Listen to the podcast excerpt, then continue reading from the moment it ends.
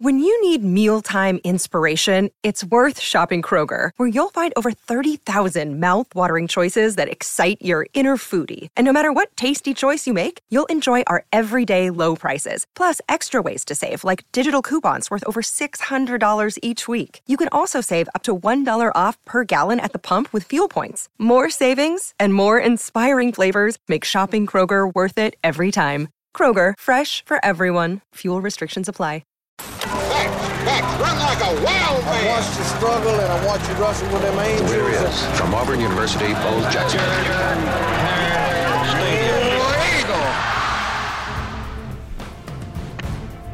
The correct Auburn Arena or Jungle Land time is 8:59 p.m. Central Standard Time. Your digital audio device is tuned into the Orange and True podcast. Harbored by the friendly folks at collegeofmagnolia.com. Greetings and salutations, Orange and Truthers. It is I at Son of Crow 2 on Twitter. You can find me at Son of Crow on Venmo.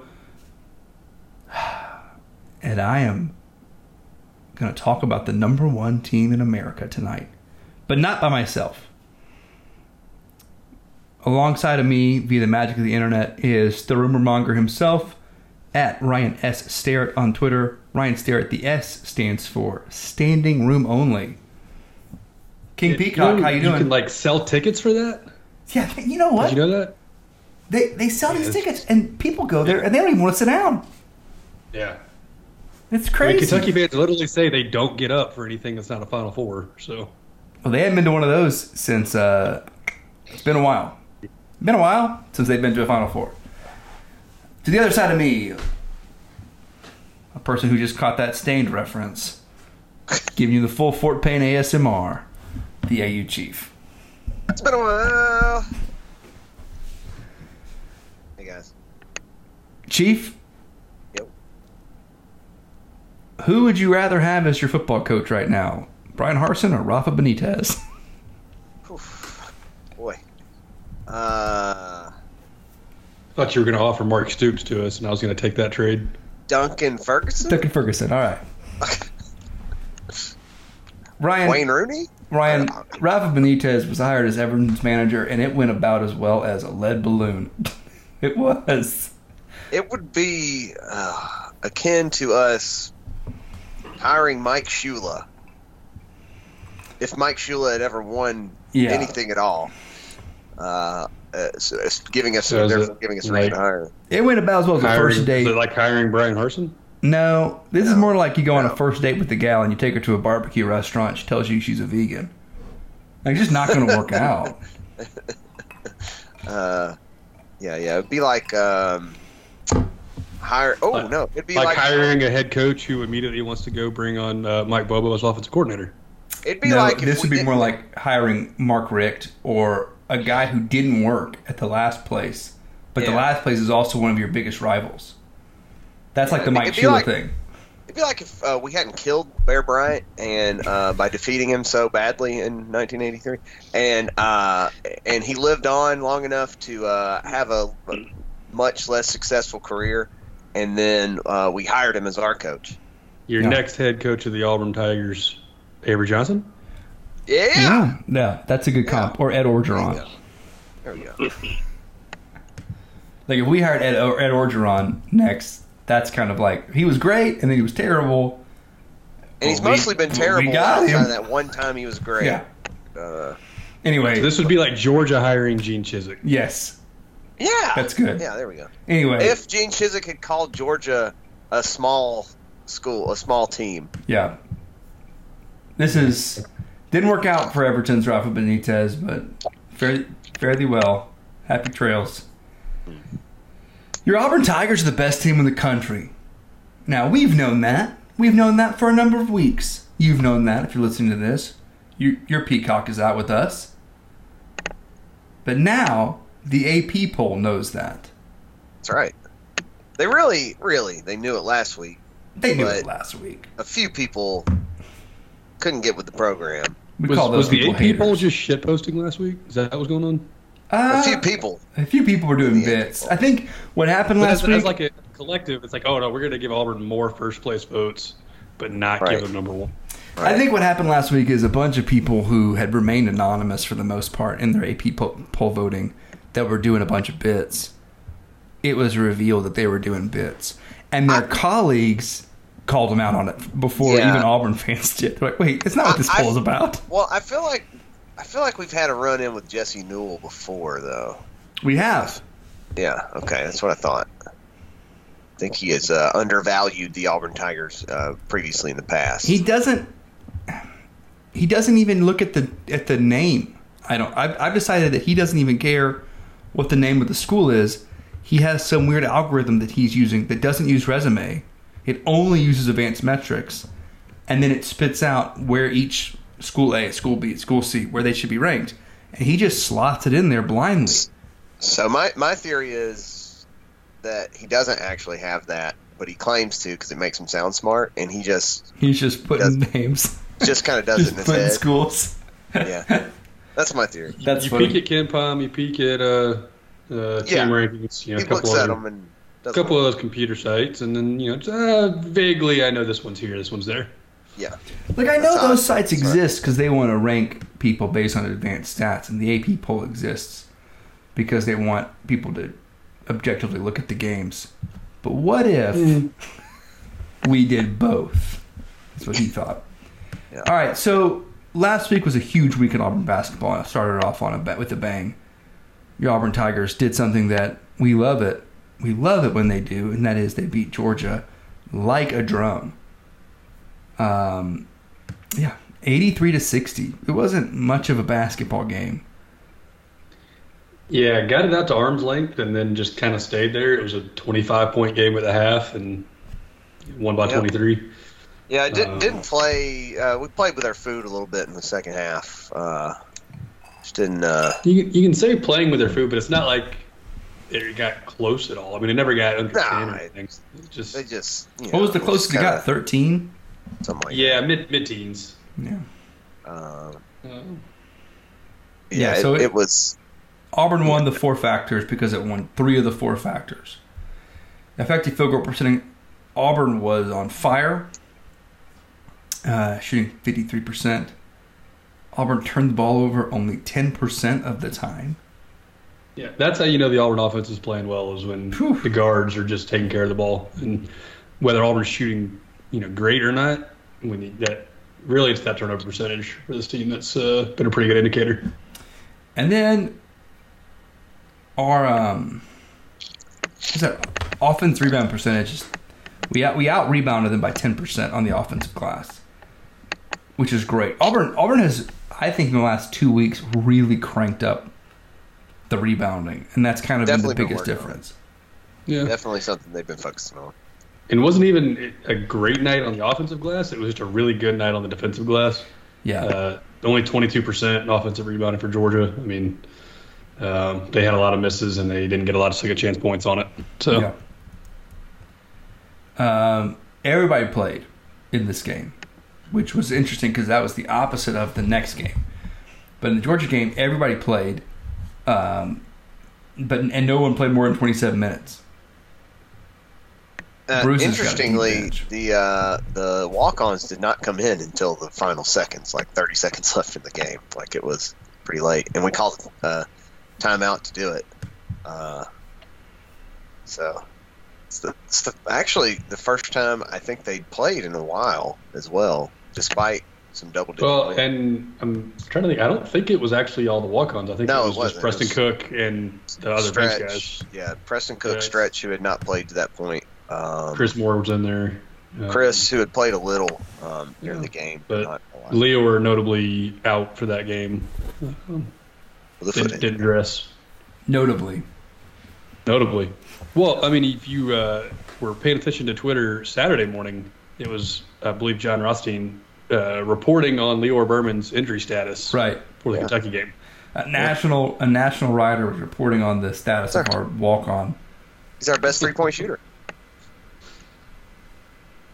Well, I guess that's true. So we've got to continue talking about the Georgia game a little bit, but we all really want to get to the next one. But we'll we'll, we'll keep going. Um, Wendell Green had an unbelievably good game, a solid 12 points and 11 assists. Really kind of cruised. He was a, he was a more calming presence in this game than he normally is. Walker Kessler, he had six blocks. I mean, he was he's becoming one of, if not the most dominant players in America on defense, and he might be the best role guy in the pick and roll in the country. Like I can't. He is unguardable. You can't. His his numbers in SEC play are just insane. Uh, going to the basket, he's second in two point percentage in conference games at eighty two percent. Yeah, Uh, first I'm- effective field goal percentage in SEC games. I mean, it's he's got a connection with uh, Wendell right now that is just absurd. I, I, Uh, I have to believe that the only reason we don't just do that the entire game is that we know that eventually someone will just try to hurt him and take him out of the game if we just keep doing it to him. Um, yeah. I think you're but- afraid of the, what happened in those uh, two games a couple weeks ago, where it's oh they're just going to call every contact on the bigger guy. yeah, well, that, Or that'll happen too. But eventually, somebody's going to get pissed off and try to hurt him uh, if they just keep getting dunked on over and over and over again. And I, and I, I mean, I honestly think we could run it every time down the floor, and nine times out of ten, Wendell's going to be able to throw it up high enough where nobody else is going to be able to get it. And In the Walker's just Kentucky game, Sonny was in. calling for it over and over again. Well, you know, Run Son- that pick and Sonny- roll on the side. coach. We would run it all over and over again. He and he's right. This he he was calling about the side pick and roll. Um, Yeah.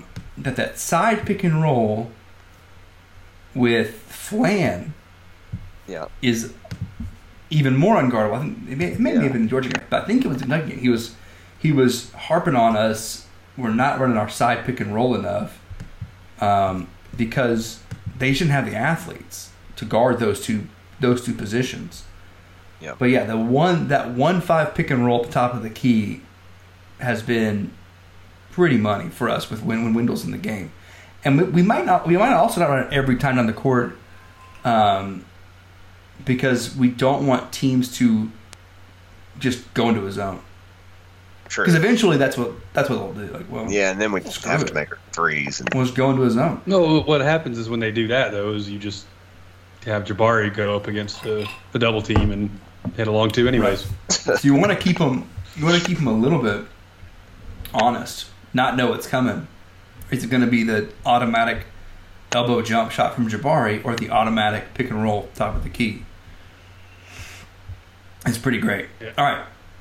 Let's let's put that one to bed. Georgia is the worst team in basketball in the Southeastern Conference. No one has a one of the worst, the worst team in a lot of countries. A lot of Yeah, yeah. Yeah. Okay. I want to introduce our special guests. Normally on the on the pod, just lurking in the audience is Will McLaughlin. Doctor Will is here on the pod, but It's our I, producer. I want him to know that he can talk on this. And also here, joining us, our esteemed guest, host of the tailgate, James Jones. The host with the most. So uh, his uh, official right. title is mayor. Yeah. That's right, Yeah. Mayor. mayor of the tailgate, as was bestowed upon me Yes. uh, right before the uh, final game of the season. Apparently, I look like a former Auburn beat writer with the beard I was called upon this weekend. I don't know if James and Ryan know what I'm talking about, I think, but someone, wait, someone thought you were that person? On Yes. on Twitter. Oh, Oh, that's hilarious. On Twitter, where you Yeah, have your no, name. No, no offense, Will. They can call you whatever they want if we pe- keep winning every game. you, you're darn tootin' right. Yeah, exactly. So they don't know that person's real name. I believe the uh, the comment was, I thought this was Brandon Marcello at first, but this guy actually likes Auburn. Oh, that's good. That's exactly what it was. Uh, Well, that's it's a pretty good joke.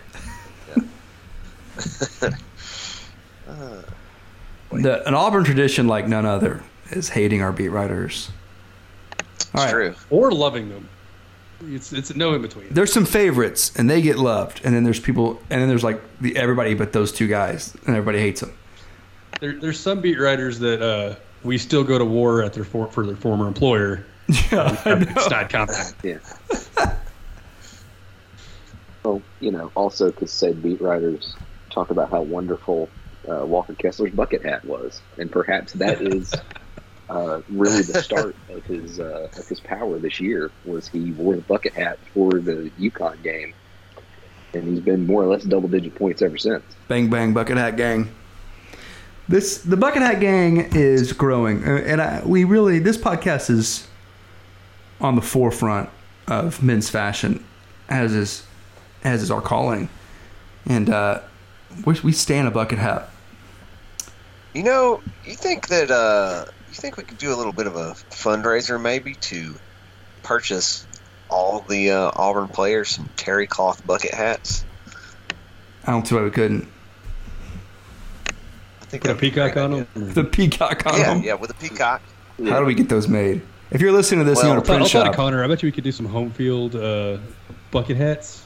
It'd have to be a clandestine picture made though, because they're not Under Armour. Because I don't think they. Uh, Uh, the, I think they could wear a bucket hat with a peacock on it. Uh, as long as it didn't have like a Nike swoosh on it or something. Right. As long as it didn't have any other logo on it. Right. That's how like uh, Coach one for the Pruitt and well, I can't remember which other coach it was were on Twitter holding up the Barstool Sports Unleash the Auburn Twitter mob hoodies because those were Under Armour. All right, so let's see. The biggest game of the week, obviously, was number number two at the time Auburn, number twelve at the time Kentucky, who might move up. Did they move up after losing that game? Uh, it stayed there. same. Okay, Yeah, they stayed at twelve. I, I was I wasn't effort on the road. I wasn't going to be shocked at them moving Good for up. them. Um, Good for them. They, they, they tried hard. they tried real hard. Bless their hearts. They came into the arena and played their absolute best. They did. They they gave it their all, and wasn't enough. And then you could almost say they kind of just hit a wall late in the game. And, uh, And then Yeah. like, One Couldn't- could say finish. that. And then they got mad about it, even though Yeah. they're the one who kept their player in the game concussed. And with a I, um, pre-existing neck injury. Yeah, Yeah. it- it's interesting. Um, there's a coach I'm seeing that's calling for screens to be banned from. Uh, He From wants college f- he wants blindside screens to be banned, which would literally mean all screens. well, it would mean screens. Useful. I don't even know how to like. How would you police that? And if you were a player trying to avoid that, oh, he's not looking at me. I can't hit a screen. Are you allowed to hit him? Like if I put my hands out in You're front of me, you're never allowed to stand still on the court. That's that's the new rule. I, if Feet that gets rid of charges, I love it. Actually, I would trade these.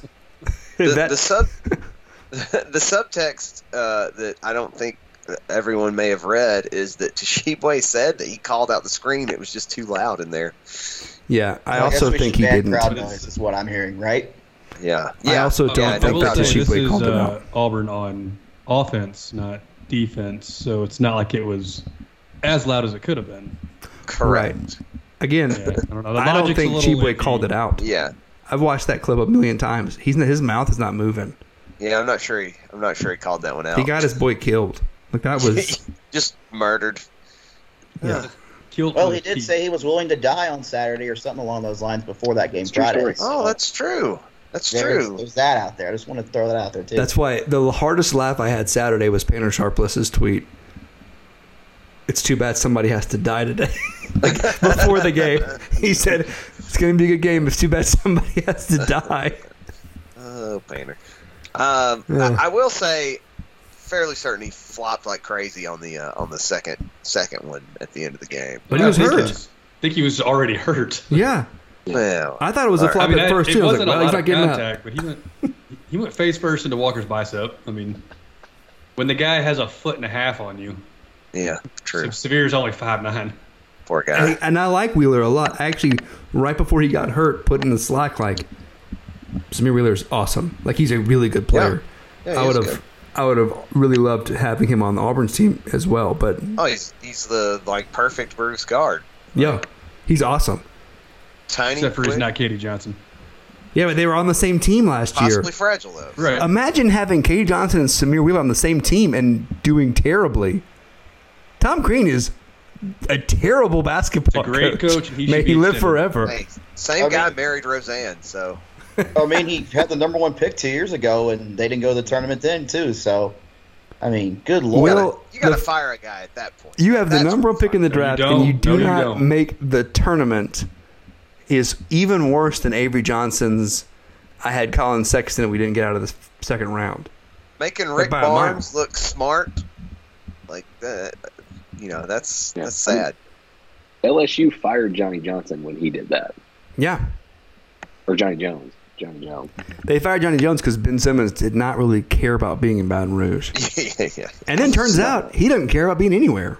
No, no, he's not. He's not big on the whole uh, giving a lot of lot of effort.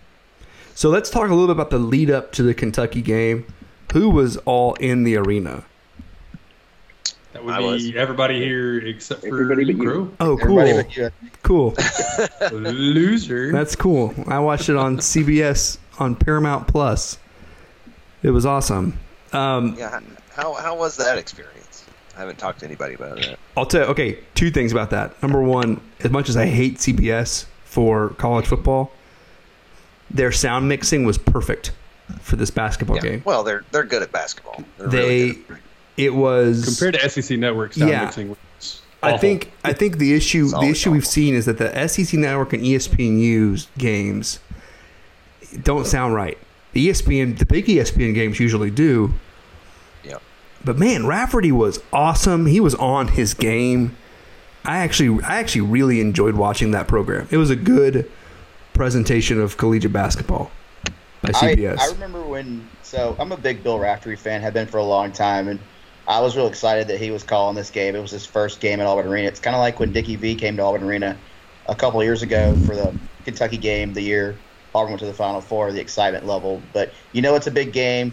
Say what you want about Dickie V, but when those guys are in the building, you know it's a big time game. But yeah. I kind of, as much as I hated, you know, I loved being at the game, but I was like, man, this would be a good game to watch because Bill Rafter and Brad Nessler, who's a really good basketball. Nessler is awesome. I love he was so good, and you could tell that he is he's being held back on their football broadcast by the worst color commentator in American professional sports. Like I, it is, it is painful because he he was he was shining in this and like It's CBS too. Like as much as I dog on the fact that like you have to watch the program with every so often them going, and now Kentucky at the free throw line. But let's tell you about Young Sheldon, America's hottest new comedy. Oh man, But there's something about that bum bum bum bum bum bum bum bum at the break, Well, and you're like, all right, this it's is attorney it. music, man. It's Yeah. just. It, I mean, and it made it feel like a turning game. I I assume because it's you know.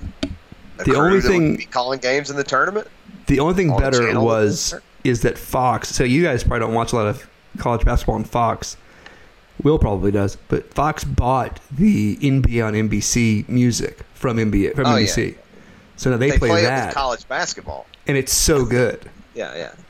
Bum, bum, bum, bum, bum, bum, bum, bum. And you're watching, like, No, no, no, no, no, Dad gum, is it is it Bulls Blazers right now? This is gonna be awesome. Say Like what you will Jordan's playing John Drexler Tesh. tonight. Didn't John Tesh write that? Yes, that John Tesh wrote yeah, it. Yeah. Say what you will about John Tesh, but the man can write a jam. One of the best YouTube videos of all time is John Tesh uh, explaining that at a concert about how he imagined a ball bouncing and then called his voicemail and his answering machine and hummed it. Then they play it and he's pretending like he's bouncing a basketball while playing the piano with the left hand and his I think it's his bassist is a identical twin of Nick Saban. Like you watch the video, it's like that's Nick Saban playing the bass for John Tesh. It's it's right, hilarious. John Tesh was a uh, '90s uh, celebrity. He was on. Uh, he hosted a show called E Entertainment Tonight. That's still on the air. But He uh, also wrote the theme song for that for that show. yes, he did, and he was uh, also known for his softcore piano ballads music. I'm not really sure how you describe John Tesh's music.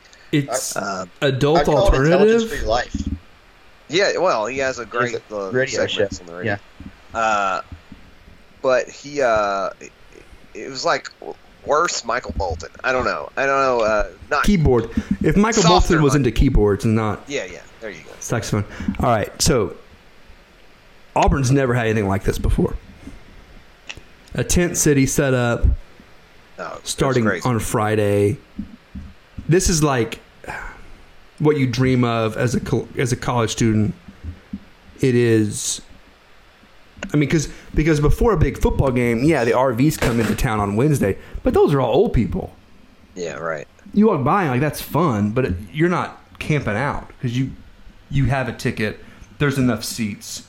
Yeah, This at most you're getting there like five hours before a game. this is like one of the coolest things and i think again we can go into the fact that auburn arena is the perfect college basketball facility because it was designed when this team was terrible because if it had been designed today like if we were still playing in Beard-Eaves and today they announced a new basketball facility number one it wouldn't be as small and number two, there is no way they give the students those seats. Because those seats would be given to people who could pay a lot more money for lower level seats. They would put the students way off in a corner So, somewhere. somebody made a good point earlier this week, though. Uh, the other big factor in that is SEC network money. Oh, Auburn for Arena sure. got designed before there was SEC network money, and it- yeah, that's just exploded over the last couple of years. Uh, so, if you look at the pavilion at Ole Miss, built right after that, probably announced about the time that deal was done. Um, it's Auburn Arena, but like everything's just a little bit nicer. yeah, but where are the student section in the, at the It's the exact same. It's It's- it's, a yeah, three see, sides. I, I think that it would still be the same, mainly because the only reason it is like it is now is Jeff Lebo fought for it to be that way. Like he had a lot of input into how it would be built, and if Jeff Lebo can convince our people to do that, I'm pretty sure Bruce Pearl. but there was no one to convince. No one was going to those games. like, I know, but you're saying if it was built now, oh, if it was built now, I don't, I don't know if they would be able to do it. I don't, I don't know if. Bruce, no, Bruce would get it done, dude. There'd be too many people wanting season tickets in those seats. You, but you'd have, you probably have more space on that other side. Yeah. the lower, lower level. I don't think it'd be as loud.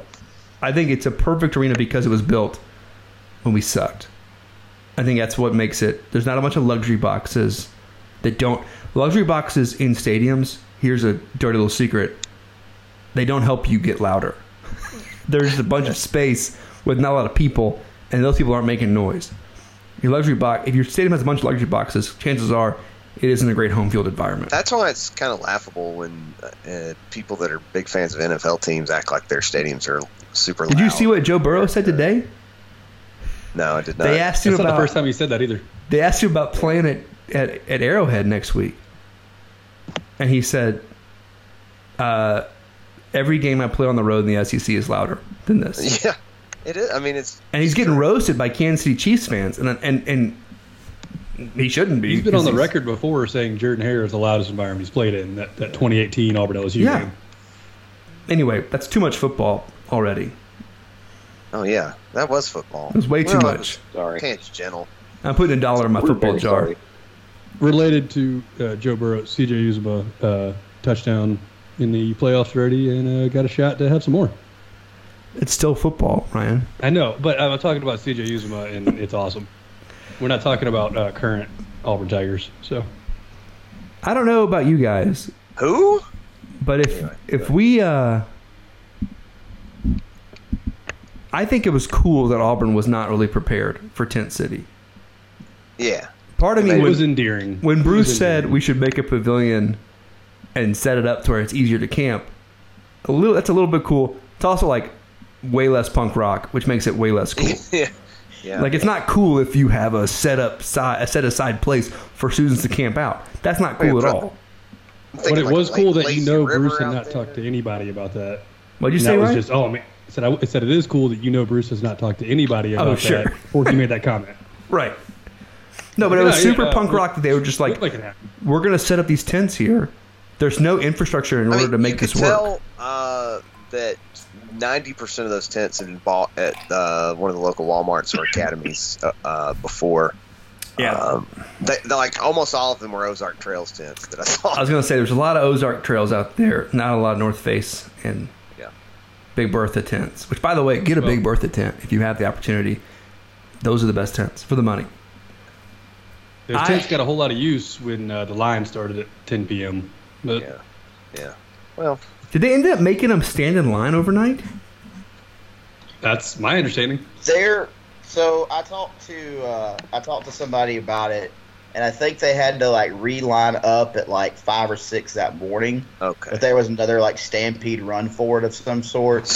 Um, but I mean, it was uh, Justin Lee put it best. He called it Peacock Woodstock. Um, And I was wrong. It's I- not Big Bertha tents. They're Big Agnes tents. To be clear, Big Bertha Bertha's a, is a- uh, a a driver. driver. Callaway golf. Yeah. Yeah. Big Callaway driver. noted golf enthusiast Crow here. Yeah, Sorry, I'm and getting it Chief confused. Also knew. Big Agnes tent. If you are in the market for a tent for the money, that's your go-to. Sorry. But Woodstock, Peacock Woodstock was the best name. Justin Lee should get credit for that. That was the best name. Even know, better Port than- St. Port, Port, Port St. Brucey was the was, Right. was pretty Port good. St. Brucey was good, but if once Bruce said he didn't want Bruce in the name Oh, well, and had to go Peacock Woodstock, I liked my own uh, Occupy Ball Street, but that may have been a little too political. but it looked like Occupy Ball Street before they cleaned it up. It's pretty good. I, I liked your Ho- Hoopalika as well. I apparently somebody else had that first. Hoopalika. Yeah. Hoopapoka. I think shout out to everybody who donated money to who uh, funneled money towards Pablo and to Ali that then ended up getting to, donated to the Outlive Foundation. That was cool. That was a cool ad hoc thing that took place that got Pretty much overnight. I mean, within just a couple of hours Friday night, there was a whole lot of money got donated. Like several thousand dollars got donated for Like 10 hand grand. warmers and snacks and all this stuff. Where I I think the the thought was maybe oh a couple hundred dollars just to get them some stuff to, to Right. eat and stay warm. And then it was oh man, uh, what do we do with ten grand? This is the Auburn family, man. It's never Yeah. gonna be a few dollars. First thing, Yeah. shout out to those two for organizing that and for and for making sure it happened. Shout out to everybody who donated. Negative shout out to anybody who added Pablo or Ali and accused them of Oh, yeah. stealing that money. Right, that right, right. a bad. That's a tough look. not not good. Anyway, Negative Auburn. shout out to the dudes trying to get Allie to marry her, marry them in her mentions uh, for the last ten years too. You gotta shoot your shot, man. Shooters shoot their shots. Sure, you don't have It, to. it might a- it might look like Horace against Kentucky. But, you know. you don't have to be a creepy loser about it, but sure. Dude, they're, the Auburn Twitter um, fan base is very bizarre when it comes to tweeting at. Thirsty, Notable I ladies. think is the word that you're looking for. I think people don't realize that replies are, are public. Like that, those are those are in the Library of Congress. I think. Yeah, at this point. everybody, everybody sees those. The internet is forever. Everyone so, sees that. It's Sorry. like I politics. don't if I was like going to be tweeting at anybody uh, with, with some thirst, it might have been Derek Hall on Saturday. Ooh. Man, Yeah. looking like young Keo Spikes out there. Yeah. yeah, yeah. football, Ryan. No, no, no. They're at a basketball game. I know. He can't do it. That's all. You're good. Derek Hall. Out of basketball game. That's allowed. Getting us on a technicality here. All right. Uh, At one point, uh, Jarquez Hunter t- took Aubie's jacket. yeah, he was just wearing it the whole game. Yeah. The, it's the orange. It looked like an orange Santa jacket with tiger stripe. Yeah. Uh, please. It was a it was a pimp jacket, is what it Well, was. I was Right. going to say that. Jarquez was wearing it. I mean, that's what it was, right? Yeah. Uh, and and that, and uh, Jarquez was wearing it the entire. He got it pretty early on in the game, and because Aubie came out wearing it, and then Jarquez took it from him shortly thereafter and wore it the whole game. So that was pretty funny. Uh, All right. For those of you who were at the game, which is all of you besides me, what was it like going getting into the arena? Because you weren't in the student section, but did it feel like a normal basketball game, James? When you were going into the student, like, oh, it's a normal Auburn home game. No, Oh no. well, it was. Um, well, I mean, for one thing, we stood in line outside waiting for them to open up the gates for the schol- at scholarship entry because we all had standing room only tickets. Because again, you know, we stand we do standing room only in Auburn. I don't know about other places. Um, so then we had to go up as fast as we could, and then just basically stand shoulder to shoulder, and really not even shoulder to shoulder for, Yeah. for pretty much the entire game. Too deep. There's only two. Yeah, it, it was too deep. I did basically the same thing I had to do in the 2005 Georgia game. I know it's football game. Sorry, uh, where I had a ticket behind the band, so I had to go up one row and then stand sideways so I could see. Most of the game, I had to stand sideways. Um, we'll get to it later, but the the Cambridge dunk um, that that happened in the second half. I didn't actually see it because the people in front of me stood up, and once they stood up, I couldn't see anything at that particular goal. Um, but the the atmosphere was just I mean, e- e- even as we got in there, we Walker Kessler came into the arena while we were still waiting to get in, and maybe 20 minutes later, he's out on the court warming up, and the uh, the jungle is cheering every single make he has, from a couple of layups to a couple of free throws to him missing, I think three straight threes before he finally came finally canned one. Then it just went from there. Do we know if uh, any of that money went to the purchase of some stimulants? Those like weird goat uh, goat weed things you get at the gas station. Mm, yeah, yeah. Yellow jackets, zippers, Yeah, Rattlers. rattlers. Uh, yeah, Chief, what'd you uh, think? I, uh, well, I it was fairly normal for me. We uh we did a little tailgating in the uh, in the parking deck um, for a few minutes, mm, about forty five minutes before the game. Then walked up about uh, headed that way about thirty minutes before walked in, and, and it really wasn't any different until we got to the uh, top of the stairs and, and got into the arena, and it was just slam. The uh, uh, we go in the scholarship entrance as well, and um, uh, right when you come in on, on the, the, the main level, not the top level, uh, after you go up the stairs, there's a pretzel stand. That's uh, these fancy pretzels that cost like fifteen dollars. They're amazing and worth every penny. They smell amazing. I'm never paying fifteen dollars for a pretzel, but uh, the line to that was like all the way out to the drink rail. So it was uh, that uh, we were we were that was our the first thing that uh, both uh, Golson and I remarked on. Like wow, and it it was clearly packed, and the whole place was packed out, um, and it just it was already loud at that point. There was a buzz in the air, and that was uh, 26 minutes before tip off. Uh, was when when we arrived in there, and um, I mean, you could you could tell everybody there was hyped and ready for this, um, and it wasn't even a nervous energy like you might might expect. Sometimes it it was.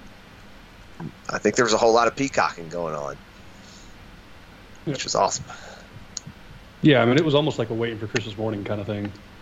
Um, Yeah. It was just everybody fully excited. I mean, they had. Was the first time I've seen it in Auburn Arena. They had a extra row for media in the upper deck on the drink rail, right at the top of the stairs.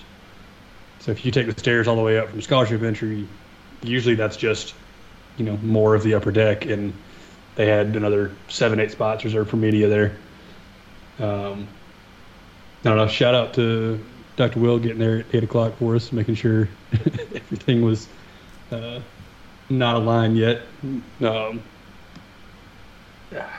there, at one point in line, bro, probably ten minutes before the doors open or so, Sonny Smith comes walking in and you know, he's shaking hands, telling everybody hello. And uh, right before he goes in the door, this one lady leans over to him and says, "How how many were scoring today, Sonny?" looks at her for just a second and says, 90. Almost got there. but- Did you see Sonny like immediately answered when they when they asked him what the biggest game was in program history, and he was like, "This one. This is it." no, I didn't They had like the biggest home game. What's the biggest home game in program history? Like this is it. Like before the I- game uh, started. That reminds me of a funny thing that happened uh, while we were uh, um, sitting sitting on the tailgate.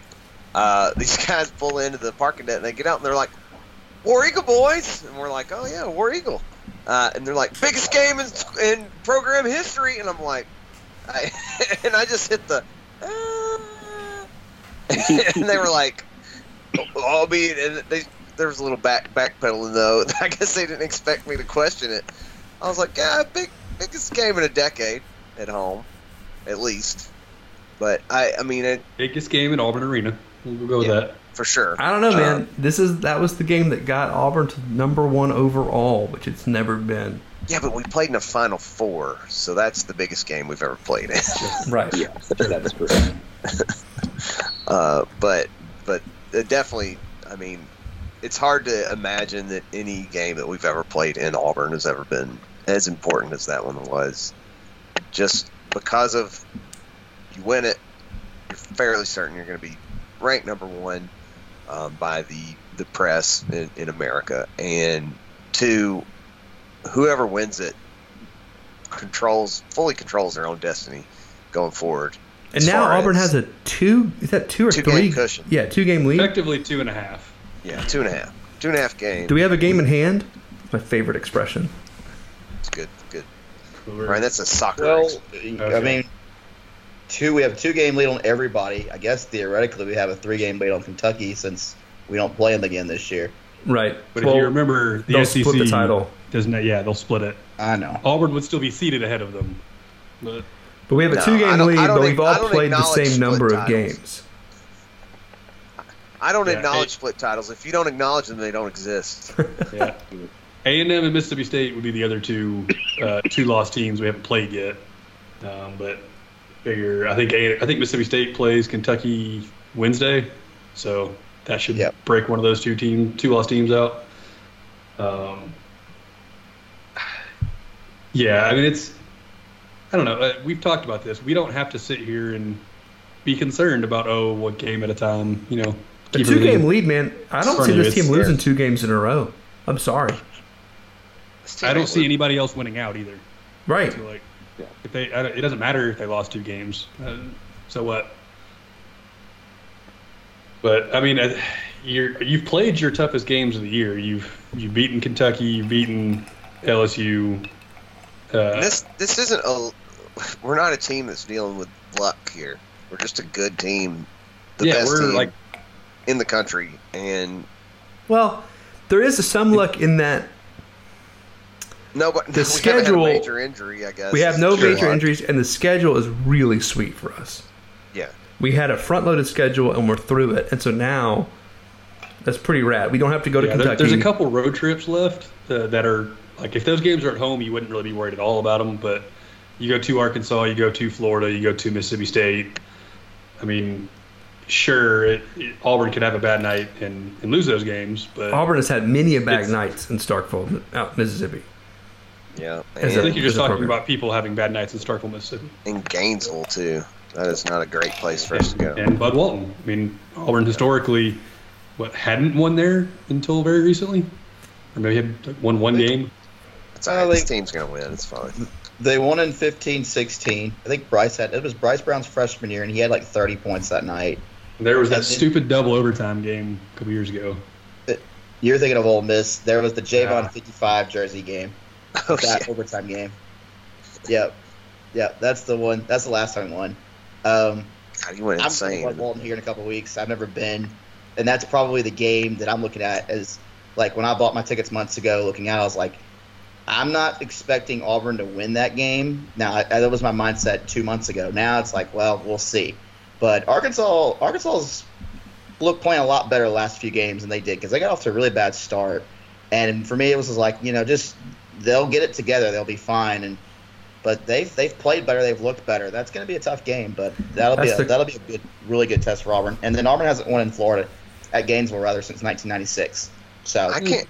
I can't wait for Walker Kessler to abuse that like eight foot guy that uh, Arkansas has. you mean Well, the guy that doesn't play at all, Connor Vanover? Yeah, Connor. Yeah. Oh, he doesn't play anymore. Oh, okay. Nope. I, at least he hadn't been.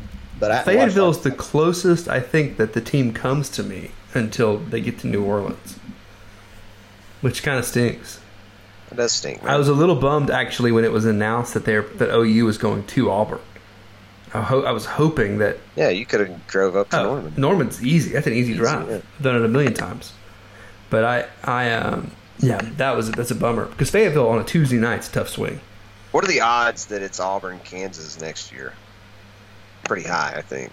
I go Yeah, because we, we already did the Baylor trip. Probably in Lawrence. Kansas playing is playing Kentucky Saturday at home in Lawrence Okay. though, so Kansas may be on the road next year, but we'll see. It's not a big game though, apparently, because Kentucky's coming to town though. So I hope it's TCU. I'd go to that game. Texas Tech. Anyways, I would not go to Are we- that we- game. Texas we're- Tech is we're in the middle not- of nowhere. We're not done with uh, this Kentucky win though. Oh yeah. yeah. I, I I have uh, two points. I mean, actually, I have a lot of notes, but uh, one, KD Johnson, 17 points, um, just took over this game at points. Um, talked a little shit to Coach Cal, and uh, Yeah. he, he was everything we want out of a player in this game. Yeah, you talk about guys that have, uh, you know, like a, quiet 17, like a, you know, post player could get a lot of putbacks and, you know, just a little hook shot here and there and have like a quiet 17. K- KD gets a very loud 17. And Yeah. that was a very loud 17. Yeah, Yeah. you knew every time KD scored. Because he let everybody in there know about it. Mhm. Uh, Walker Kessler, 19.7 rebounds against probably the the, the best post player in the country so far, Oscar Tshiebwe. Yeah, Uh, what I, I did wonder about that. Is he like a super great defender, or is he just great at rebounds and great at getting a lot of putbacks and, and stuff like that? Like, is he? Yeah, I mean he's he's the best rebounder in the country. He's like number two in defensive rebounds, number one in offensive rebounds. Right, right. I, I, I knew that. I just didn't know how. You know, if he's like a elite defender. I mean, certainly Yeah, not against Walker Kessler, but Sure. uh, who is? Yeah, Walker ends up eight of ten from the field with seven dunks. I mean, he said a lot of that's from Wendell just feeding him. Yeah. Um, but My uh, favorite it- parts of the game uh, were a, a little bit of a, a, a matchup going on between those two.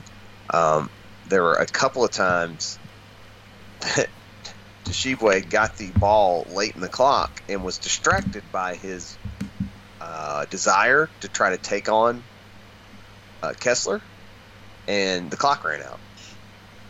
Uh, Yeah. Which was amazing. Like I could, you could see it in his eyes. He's like, "I'm going to take this guy," and it cost him the, Mhm. the, the shot clock. Like he could have just pulled up for a two or just gone directly to the basket and tried to go around, but instead he wanted to face up and, and, and go at Walker, and it cost. him.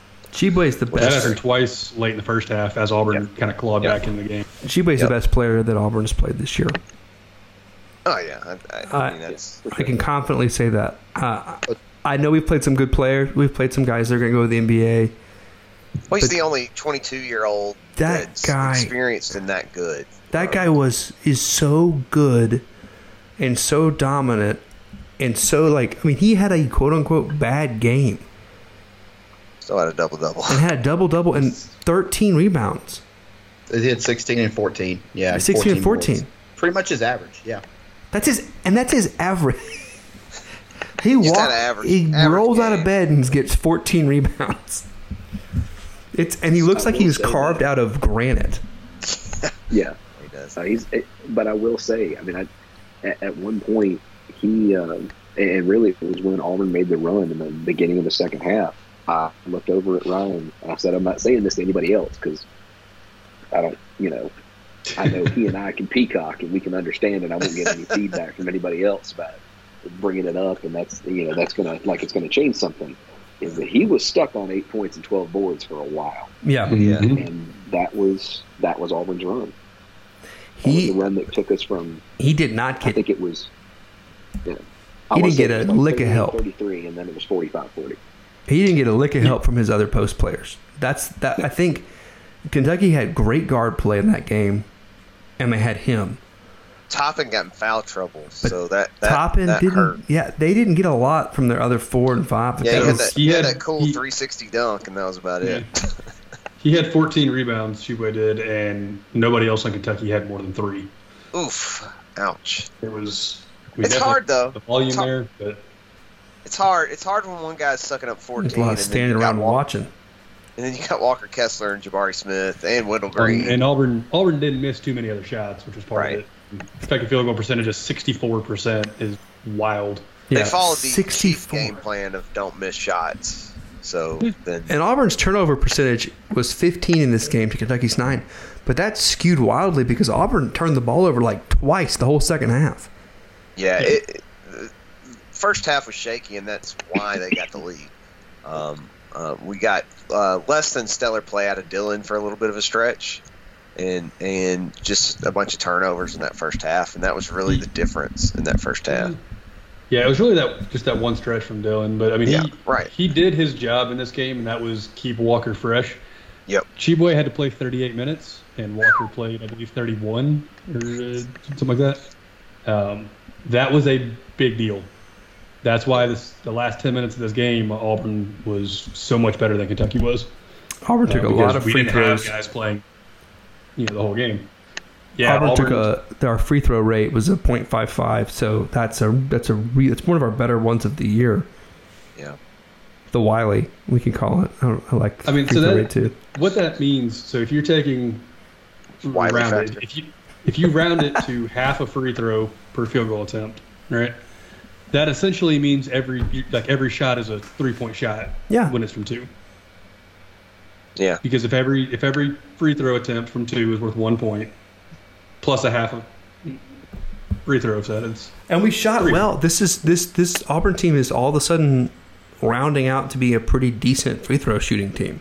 The year started out, it was not the case. Guys were missing, were clanking free throws. Th- this game started out real bad. Like we missed, we only was it. shot Uh, six in Flan- the first half. we were three of our first six, and Right. I believe was it Flan that missed both ends of one. Yes, he missed Yeah. both his And- one, and Jabari missed. and that was that was early when Kentucky was going on the run. right.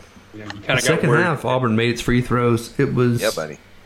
Missed two in the second half, I think. Yeah, That's correct. Um, Kids So- got Scored 51 points in this game. Uh, Jabari three of three, Wendell five of six, Jaylin three of three, Walker three of four. Um, yeah, We're getting everybody some- contributed there. Couple things. Real quality minutes out of Jaylin Williams. Like just some excellent quality minutes. Uh, and the dude doesn't take bad shots. Um, even if I might criticize some of his threes, but he's not taking a ton of those anyway. Like he just doesn't. He doesn't take bad shots. He knows he's gonna. If he takes a shot, he knows it's going in, and that's. I mean, in this game he didn't miss. So Jabari Smith had 14.7 rebounds, two assists, two blocks, and a steal. He, I said in the Slack that Jabari Smith could make a lot of money in this game, and I meant that was Jabari Smith could solidify himself as a number one overall pick, and I think you're seeing that now on the podcast and the and the draft talk after this game. That it's kind of now a foregone conclusion. Almost everybody has him as number one. Um, Yeah. and it's because of what he did in this game that isn't on that stat sheet. This was his best defensive game of the year. Yeah. It's not particularly close. As good as Walker is, the anchor of this defense is Jabari Smith. Like everyone, like Walker gets a lot of credit, and he deserves it for being that rim protector. But Jabari is, he's got a whole half of the court that's Jabari's. and well, dudes, it's it's, unbelievable. Dudes are just he's in dudes' heads, like like they because they're afraid of the kind of reach he has, like that he's going to block their shot because he might. Uh, And they also think he's skinny, and so they think they can back him down. And we saw that Yeah, like one of the most doesn't work. unbelievable plays of the year, where Oh. um, was that? It wasn't Toppin. It was the other, not Well, Tshiebwe. Tshiebwe tried it once. She tried it once, and then the other guy tried well it. for. Keion, uh, Keion Brooks. Brooks. That's Yeah, right, Brooks. I almost said Brown. Yeah, Brooks. tried. Yeah. Twelve. Brooks tried it, backed him down, tried to go over the his left shoulder, and Jabari just like held the ball, like you would do with like your your little cousin. Like it was it was pretty uh, demoralizing, I'm sure, for Kentucky. But like, Yeah. because Brooks thought this dude's scrawny, I'm just gonna back him down and turn around and hit a jumper. No, Jabari's much stronger than that and has really unbelievably good defensive fundamentals and footwork. Yep. Um, and like Ryan has in the notes, those two blocks will be on his draft night highlight reel 100%. When Jay Bilas says, Jabari Smith, here's what I like about Jabari Smith. Got a lot of length, got a good second jump ability, because that's a, a word that Jay Bilas Yeah. will, will use. And look He's at these five-tool blocks. player He's a five-tool player. He Yeah. does everything. And there, one other play that on the defensive end late in the game, last 30 seconds, it was an eight-point game, and Kentucky was trying the last ditch effort, and Jabari uh, stripped the ball from I can't remember who it was, and then KD picked it up and made two three throws, and that made it a 10-point game. Pretty much put the game on ice. Yep. Um, but you know, we talked about his defense, but it's like every time Auburn needs a bucket, Oh, teams man. making a run. You know, Kentucky got it down to 68-64 with like two, two and a half minutes left. Every time Auburn needs a bucket, and you've seen it time after time, Jabari Smith has come through. Ice it's cold. basically automatic. Another Crazy. highlight that's going to be on his draft night is the dribble pull-up jumper he makes over a double team. That is just so ice cold and like they send a double, and he doesn't care. He's still doing because because like I said on this pod a couple weeks ago, he's a shot he's a spot shooter where he's got a couple of spots on the floor, and if you let me get to that spot, it's two It's over. points. Like Well, he- here's the thing. You can put Jabari, five on him, it's going to be two points. I think you could put him in the Bryce Brown role, playing the two, and he could do it. Well, we talked about. could just- okay, I wanted to talk just about knock that. down the threes. He could just like like I think he could just be a three point shooter. He could. He's a good catch and He, shoot. he has a better three point percentage than Bryce did. I know. 43%. He takes less. He's choosy about what he shoots, Sure. Uh, but he's not a volume guy. I think he's actually. He's also never having to shoot himself out of a slump either. Right. there was right. a podcast that Ryan shared actually, or somebody shared. It was Ryan. Game theory. Game Theory Uh, podcast. same as you. they asked a really good question uh, about Jabari, and that is, do you see him projecting more as a three-four or as a four-five? Because he's a four, and he'll tell you, "I'm a four. I'm a power forward." But in the NBA, everyone ends up having to play like five positions. Yeah. But and so you got to be able to do another position fairly well. And their guy, one of their guys, I think it was Sam Vecenie, said, I see him more as a four-five. He puts on a little bit of weight in the NBA, and you can run him out there with small ball lineups. And he's a five who can stretch you out to the three-point line, take you off the dribble, and make shots. If that's the case, I 100% think that, that that's where he is because that's his skill set. He's not. He doesn't have the dribble penetration Right. game that you want out of a three, which is why I think the Kevin Durant comparison a is a bad one. Whereas the Chris Bosh comparison that I've been trying to make, that's it. Like Bosh was a four five who came around a little bit too early because he wasn't starting to shoot threes until he'd gotten to Miami because they weren't Right. making bigs do that. And then once he started shooting threes in Miami, he was really really good at it. I think he was only shooting like four a game though. So I think I think I could see Jabari in that mold of a pure stretch five four. And he puts on a little bit of weight. You look at pictures of Chris Bosh at Georgia Tech, he was a beanpole, just like Jabari. This was not a he was not a built up guy like he was in Miami. And Chris Bosh was one of the best players in the league in Toronto. Like he was multi-time All-Star, Team USA Olympian, All NBA player. That's what Jabari's ceiling could be: is an All NBA player. Here's a here's a question, and I you would know his like his peak better than me. Uh, Kevin Garnett with a better three point shot. yeah, uh, Kevin Garnett is a little bit more of a crazy person. Yeah, yeah. Yeah. Kevin I think Durant's- Jabari might be too.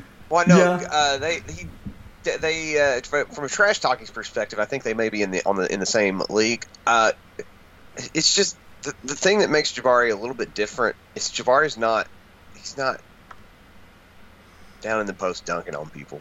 right? He's not going to do that. That, He's this not- is not his game, and it, it like I, I think Bosh is a good comparison, but Bosh still had a little more A little bit more of it than Jabari does. more going on in the post. It, it's I, like I'm at a loss to think of who Because Jabari does not do that. He doesn't catch the ball on the doing that. block and turn But- around but and dunk on you.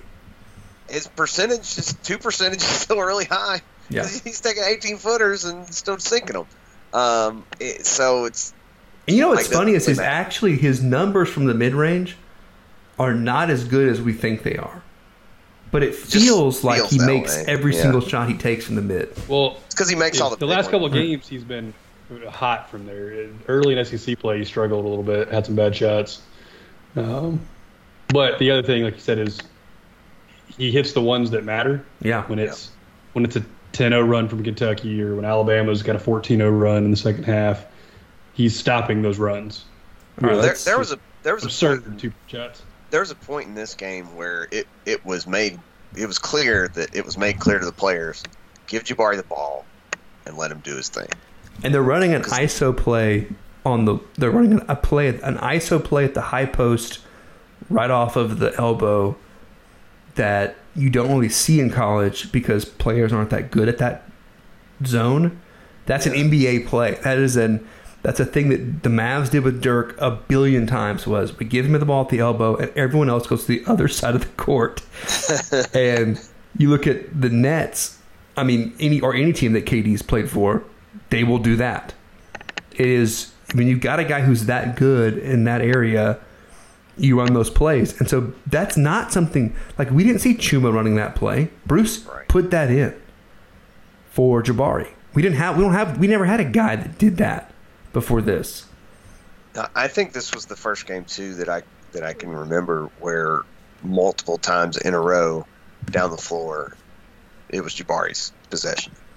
Um, because we haven't really leaned on him that much, and, and we did uh, for a little stretch in this game towards the end when we were trying to trying to finish him off, and and it worked because he scored I think all but one time. Um, so it was something to see, man. Uh, I, I'm just I'm glad I'm I'm here for it. All right, so let me ask you this question real quick before we go to commercial. Was this the loudest moment? Was the Devin Cambridge dunk the loudest moment you've ever heard in Auburn Arena? And if not, what was it? Off the top of my head, I, I feel like it has to be, um, and it be, it's because it had a little bit of that build up. Uh, kind of like, uh, you know, I hate to say this, kind of like the kick six, where like you you saw it happening, and it like it was just that slow, just kind of uh, it, everybody saw it, and it was it was going to happen, and there was nobody was going to stop it.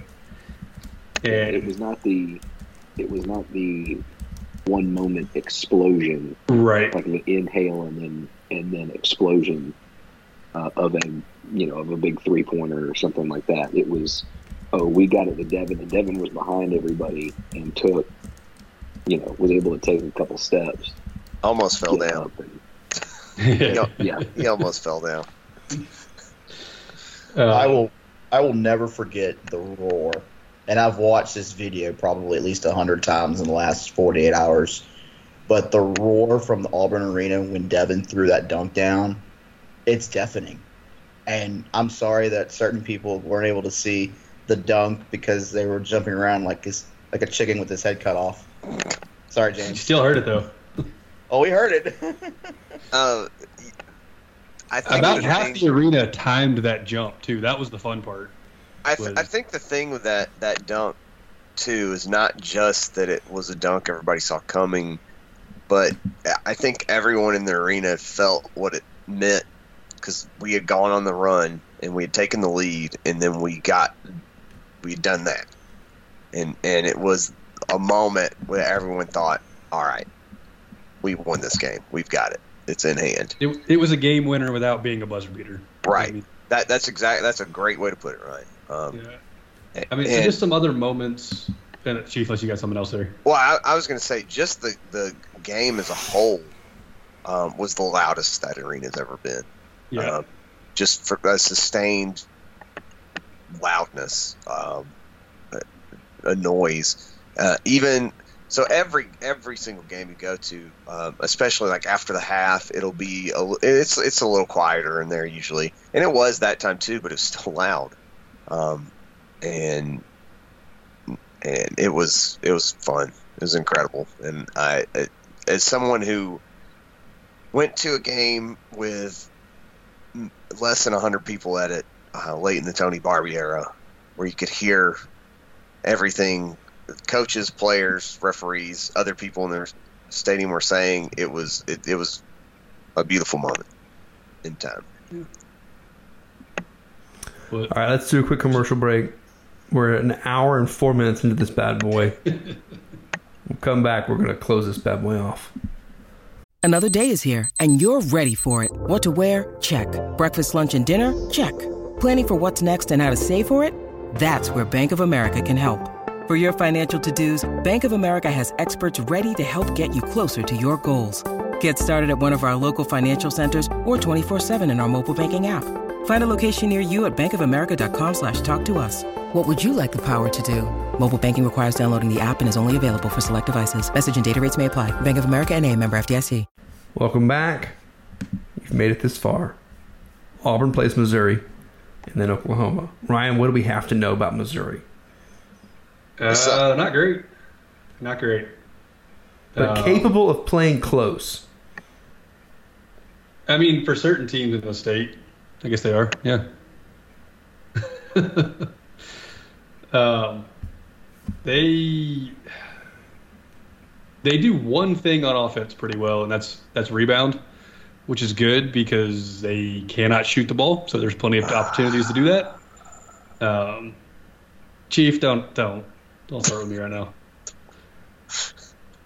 They're 344th in the nation in three point percentage Now we're on talking. offense. It's Wow, that It is. rough. Rough. I'll, I'll put that in context for everybody. Uh, the Central Michigan Chippewas are 336th overall in KenPom. For those of you that know who their head coach is, you might uh, that might explain that.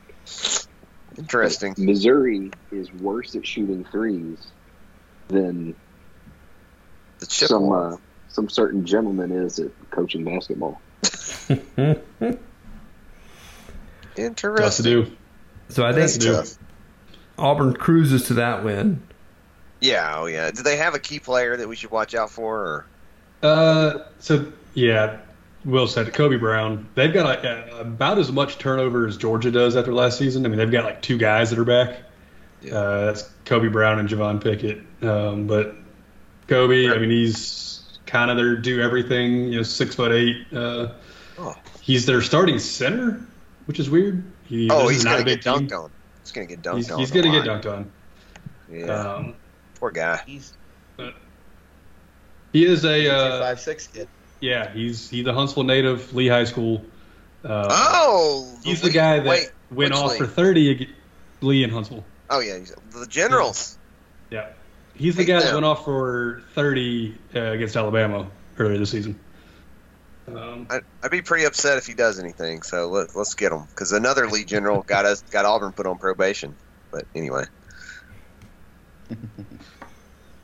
All right, so who who wants to talk? Tell me about shout out OU. Chad Moore. You suck, Chad. Anyway, uh,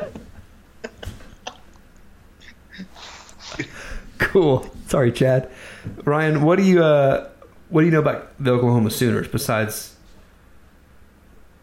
I don't know. They play in a prairie wasteland. you know, we got back to back Big 12 games. Um, they're actually pretty solid despite not being uh, great the last month or so. is there a Griffin brother on the team? No, but No. there are brothers on the team. Well, I'm not worried if there's not a Griffin brother on the team. I don't know if y'all remember watching Eastern Washington, Kansas in the NCAA tournament, but there was two guys on that Eastern Washington team, the, the Groves brother guys. He had like the afro like Bill Walton.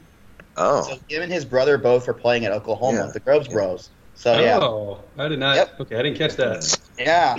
do they like Uh, to party Tanner like and Bill Jacob are their names, I think. But yeah, so they'll be in town this weekend. All right. Okay, interesting. Yeah, the, the, the big thing I got uh, from them is they are extremely turnover prone. Uh, I like they it. are 22% of their offensive possessions and in turnovers. And I like it. That's basically what the Auburn defense does to other teams on average. Um, so just expect a lot of KD. Johnson and Zep Jasper ripping these guys apart. Um, KD had a low, his lowest number of steals of the season against Kentucky. I think He was just worried about putting up shots. it's true. All right, all right. I'm liking what I'm hearing decent, so far. decent defensive team. though. They're they're 22nd in KenPom on defense. Um, they do everything pretty well except for block, uh, they don't block the ball at all. They're 342nd in blocks. Um, Who's the best team that they've played and beaten? and beaten, uh, they've got a win over Florida. They've got a win over Iowa State, Arkansas, uh, but they've they've lost to Baylor twice, Kansas, Texas, TCU. Lost We to Butler, this. which was Butler was a pretty bad loss. Uh, We got this. Yeah. Uh, th- this is they're kind of in that group of uh, Arkansas, Florida, um, Mississippi State still on the schedule, all similarly talented teams. Maybe a tournament team, probably probably on the outside looking in, unless they can get a good win on the stretch. Um, Okay. Beauty is they have plenty of opportunities left being in the Big 12. They do. That is Right. a- Play Kansas, and they'll play. Uh, I believe every team in the uh, Big 12 right now is top 60 in KenPom. Yep. wow. The, the, the lowest impressive. rated team in the Big 12 is number 54, Kansas State. Wow. Okay. So, te- uh, conference of death right now. I think they have like of the 10 teams of the Big 12, I think eight or nine of them are projected NCAA tournament teams right now. From if you look at a Joe Lunardi bracket or whoever you follow, I'm pretty sure at least eight and then maybe nine. But yeah, uh, That's a lot. it'll be like I'm excited for the SEC Big 12 Challenge. There's a lot of good matchups this weekend, including Oklahoma Auburn. So we'll see how it goes. Indeed. Indeed. Um, did are those two brothers the one the their biggest players that we should look out for, or uh, they got anybody else that's special? Um, yeah, I mean, Tanner Groves is, he's their starting center, 6'10, one 230. Um, but this is a fairly small team. I mean, out, outside of, of Groves, like I said, he's 6'10. Their other starters are 6'3, 6'3, 6'1, and 6'6. So, uh, yeah, Jalen Hill going up against Jabari might have a rough night at Poor guy. 6'6. It's uh, you know anybody's going to have a rough night trying to guard Jabari. I think that's Fair, that's the- fair. Um, uh, what are these guys rating KenPom on offense? Right? Do you want to do the honors there, Chief? No, I'm asking you. I don't know. Now, if you genuinely don't know, they are a very nice number 69. Oh, wow. Yeah, nice. They're a great, it- it's a strange uh, breakdown for them, though. They're like an elite shooting team, 14th in the country in effective field goal percentage. Did And Chief then- not know that for real? I'm, I'm, I'm thinking he looked at the notes, but it's just a guess.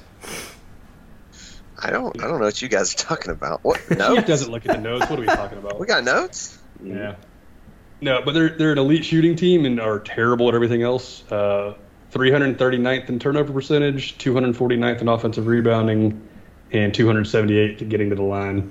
Look, uh, So- elite shooting can take you very far, though. So, um, you know, It's going to be tough shooting over uh, the treetops in Auburn's uh, front court, though, yeah, that's true. It's true. because they're not a three point team; they're a two point Oh, team. wow. They're, Okay. they're trying to go inside on you. Glad that you've established that they can't shoot the three. They're okay.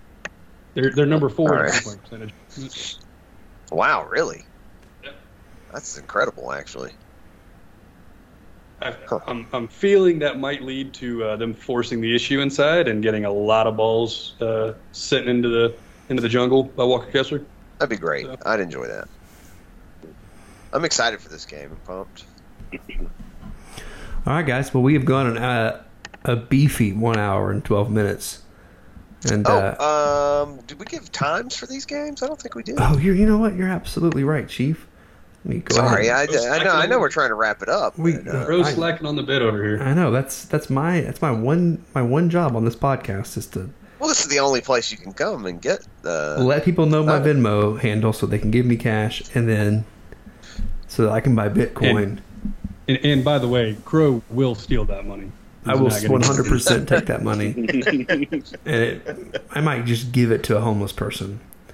All right, or spend or buy a bucket. Hat. or buy a bucket hat for a homeless person.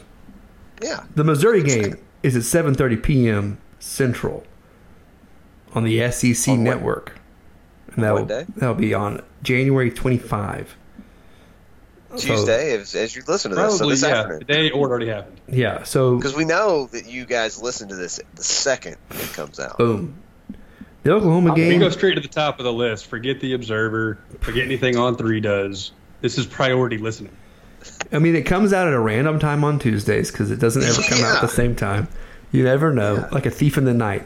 Our podcast gets your. they're just sitting there list, like swiping down on their uh, to to uh, refresh their feed. That OU game, though, Chief, Uh huh. that one's on the 29th of January. It's a 1 That's o'clock p.m. It's a Saturday. It's a Saturday game at 1 p.m. on Big ESPN. Mm. The eyes of the nation will be turning upon Auburn because nothing else is going to be on at 1 o'clock that Saturday except maybe an NFL playoff game. but I wonder. I wonder what uh, announcers will go for that. I hope I haven't seen it yet. We'll probably know tomorrow. I really hope it's Bill Walton, but it won't be. Oh God, I, w- I wish Bill Walton did all our games. So do I. I wish it I was. know there's a lot of people that don't. I wish it was Andy Burcham, Bill Walton, and Sonny Smith in a three-man booth. oh my booth. God! Oh my goodness! Calling all the games. Can you imagine two hours of Bill Walton and Sonny Smith telling stories during a game? How amazing that would be. Perfect. Finding Actually, that common be- ground. That would be uh, that would be better than the uh, the Manning brothers uh, Monday Night Football feed. I'd pay hundred dollars. I'd pay hundred dollars for an Yeah, audio I'd recording subscribe to that of channel. that. Son, Sonny and Bill Walton Manning cast. A Sonny and Bill Walton minicast of the Auburn Missouri game. Yeah, I'd pay hundred Any bucks for game. that. I any game. Texas Tech, uh, Texas El Paso. Yeah. I don't care. Just man. All right. All right, well, Okay. guys, Go. Let them, let them get back to their lives. go on, get back with your life. Don't text and drive. Peacock. Have a War Eagle weekend. Cox out.